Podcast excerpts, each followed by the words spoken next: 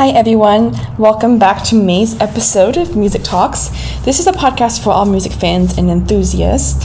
I'm Emily, and today I invited one of our awesome student, student musicians to talk about her experience learning how to play music. So, what instrument do you play, and how long have you been playing it?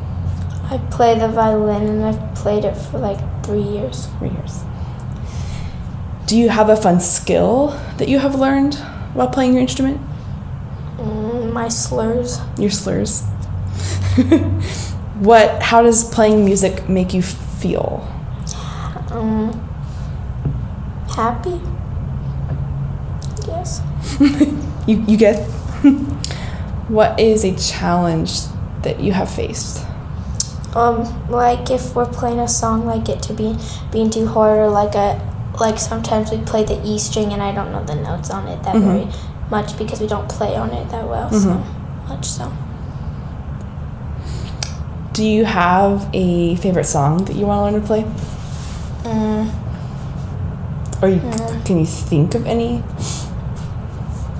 No. oh, And what is your favorite thing about music? mm,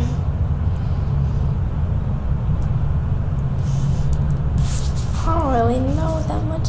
Um. Like, what do you have anything that inspired you to play the violin? My brother, Your brother? he played it for a while when I was in like kinder, first and second. Then I was going into fifth grade, and I was happy that I got to play the violin. Uh-huh. That's awesome. I didn't know he. I didn't know he played that too. Yeah. And then, then he moved on to the cello in like fifth. He plays the cello. Yeah, and then now he's in band and he plays like the drums and Uh-huh. like the triangle The triangle, yes. Mm-hmm. and the wacky things. The wacky things. I don't know what they're I don't know what they're called either. um, do you want to learn the cello as well, or any other instruments? The guitar. Well, The I ki- guitar. I kind of taught myself how to play it, uh, s- like some songs and like, Mhm. stuff. But So have I. I like that. Well, thank you for sharing. Thanks, Addie, and a big thanks to our audience for tuning in for this month's episode. Stay tuned for more music talks, and don't forget to follow us, Albany Youth Orchestra, on social media.